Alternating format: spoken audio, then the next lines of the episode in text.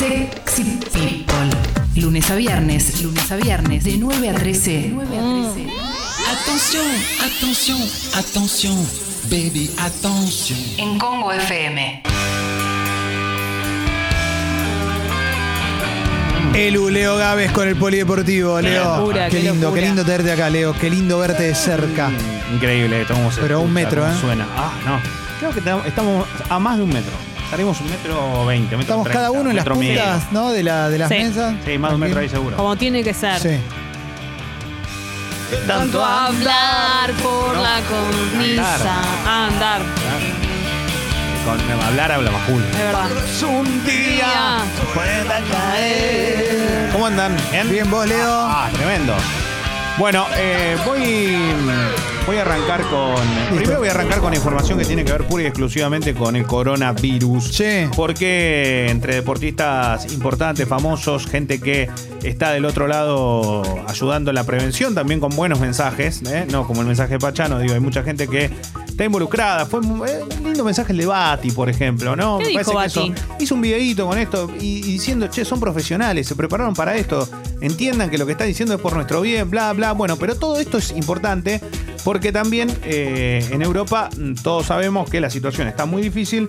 Ayer el, el Club Español de Barcelona, mm, precisamente el otro día entrevistábamos a Jonathan Caleri y le preguntábamos cómo estaba la situación que obviamente habían sido, les han tomado la fiebre, todos los análisis. Bueno, ahí el club comunicó que miembros de la plantilla y el staff técnico dieron positivos los test, así que eh, se encuentran todos con síntomas leves, esa es la realidad, pero son seis los, las personas involucradas, entre ellos hay gente de todos lados, hay jugadores también, Sí, claro. como es el caso del uruguayo Cabrera, pero la realidad es que eh, no es el único club, habíamos dado la información y esto es lo más llamativo tal vez a nivel deportivo, que el 35% de la gente que participa activamente en el día a día del Valencia dio positivo.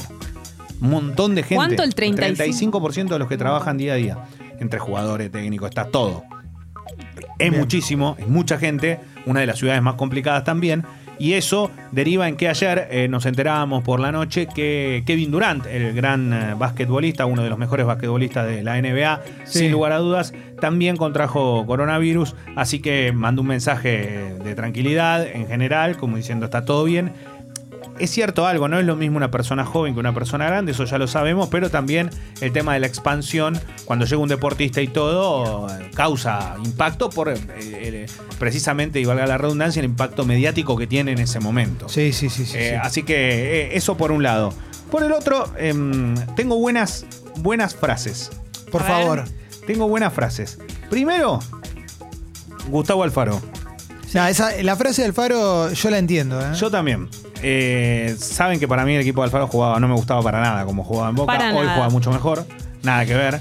Eh, pero dijo que Tevez los des- lo desilusionó. Y dijo, a Boca entré con 56 años y me fui con 82. ¿Y por qué lo desilusionó, te ves? Porque mm, dice que es el único jugador, él no, nunca da explicaciones por qué juegan, por qué no juega, pero como él cuando llegó levantó la bandera de Carlos Tevez, el día que lo sacó le fue a decir que no iba a estar, habló con él, le dijo, mira, no te voy a tener en cuenta para este partido, va a jugar Zárate, se venía la serie de Boca River en ese momento, y, fue el único jugador que él dijo que le avisó que lo iba a sacar. Eh, y la verdad es que eh, no, no puedo andar explicándole a 30 personas si juegan o no. Esa fue una de las declaraciones. Pero dijo como que él, a él lo desilusionó el hecho de que Tevez después haya salido a hablar con respecto a esa situación.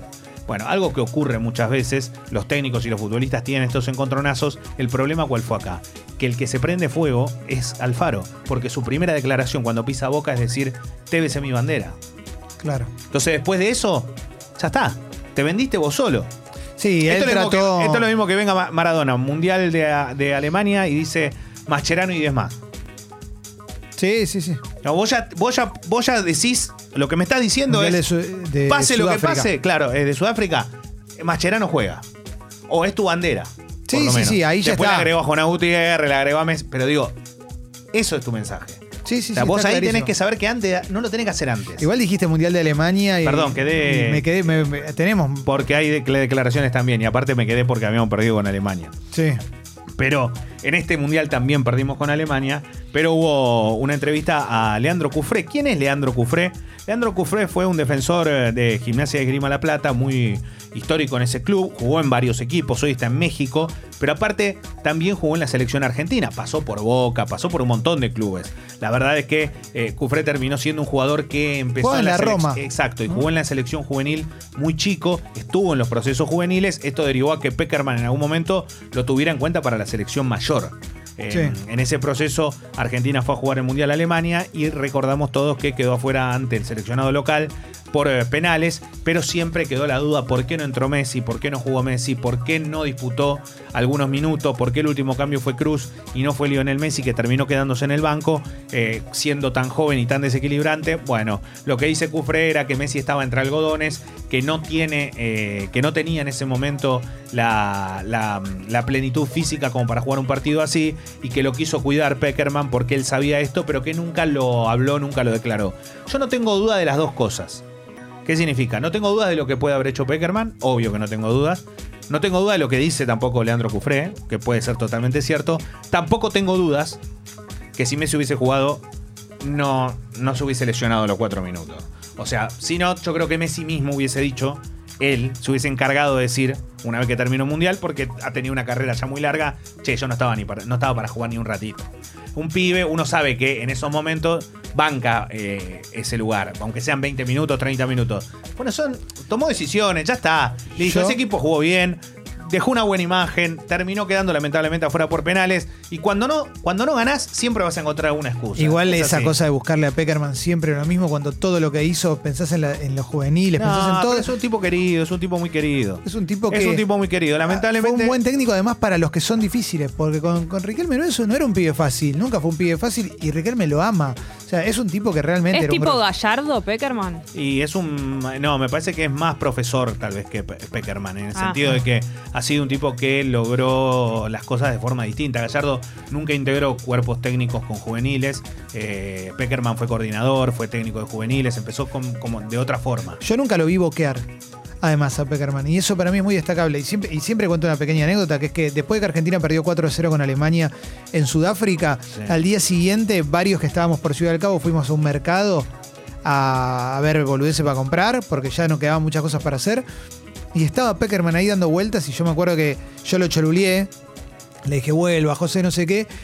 Y el chavo me sonrió y se empezó a dar una charla y se armó como un círculo con, de 40 minutos con toda gente hablando con Peckerman.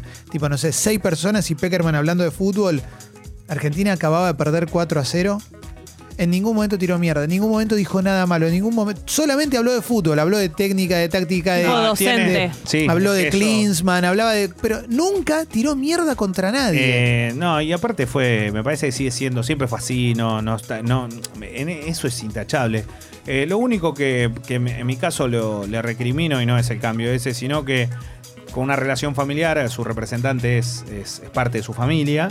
Eh, y lamentablemente se ha metido demasiado en, en decisiones que tienen que ver con jugadores, con todo. Entonces vos cuando empezás a hacer eso, eh, te perdés credibilidad. Porque yo te convoco a vos a la selección, Jessy, subjetivo. y yo soy, vos sos representada por mí. Claro. Y si vos sos el técnico y sos familiar mío y yo formo parte de- tuya, vos, yo qué tengo que pensar. Claro. Que yo te llamé a vos porque Sí, como entonces, acomodo. es- claro, es medio. Eso, eso no le ha jugado a favor en el último tiempo.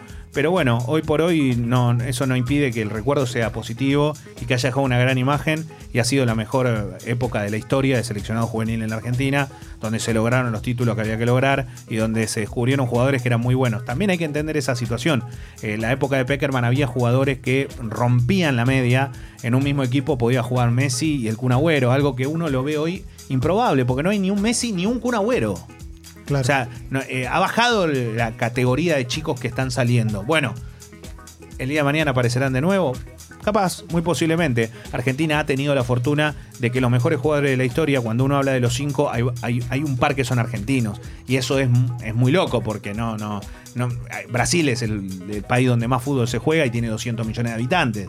Y ha pasado con la Argentina y la verdad que es todo un mérito hay algo que no se pierda, que, la habilidad, el potrero, la técnica, después hay un montón de cosas que conjugan a jugadores de otra elite que están en Europa, que vienen de África, que se van formando y que tienen otra escuela. Bueno, hay de todo. Hoy el fútbol sudamericano está un pasito más atrás, pero la realidad que la esencia la sigue teniendo. ¿eh? La gambeta lo que, lo que siempre nos caracterizó sigue estando en los jugadores y Peckerman ha sido realmente un tipo que no solo apuntó a eso, a tener ese tipo de jugadores, sino también a que se comporten como tal en la cancha, de gran sí. manera. Argentina ha ganado varias veces el premio Fair Play, que muchos creen que no significa nada, pero cuando vos sos juvenil significa mucho, porque es parte de la docencia.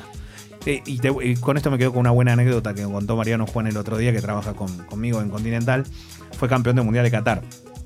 Primer mundial que logra Peckerman como técnico de, Sí, de claro. juveniles. Cuando va a levantar el trofeo, jugaba en River. Cuando van a levantar el trofeo, se iba al Ajax y ve que en la chapita del campeón decía Brasil. Y la borraron y le pusieron Argentina. Maravilloso. La chapita era de Brasil. O sea, la- la quisieron como limar y le pusieron Argentina arriba. Que es algo que no. Increíble. no, no. Me alegro Bueno, muchísimo. Mirá cómo empezó la cosa, como diciendo que nadie le tenía fe a todo lo que venía después. Gracias, Leo. No, por favor. un Qué clase de periodismo, Leo. No, no, no sé, no tanto.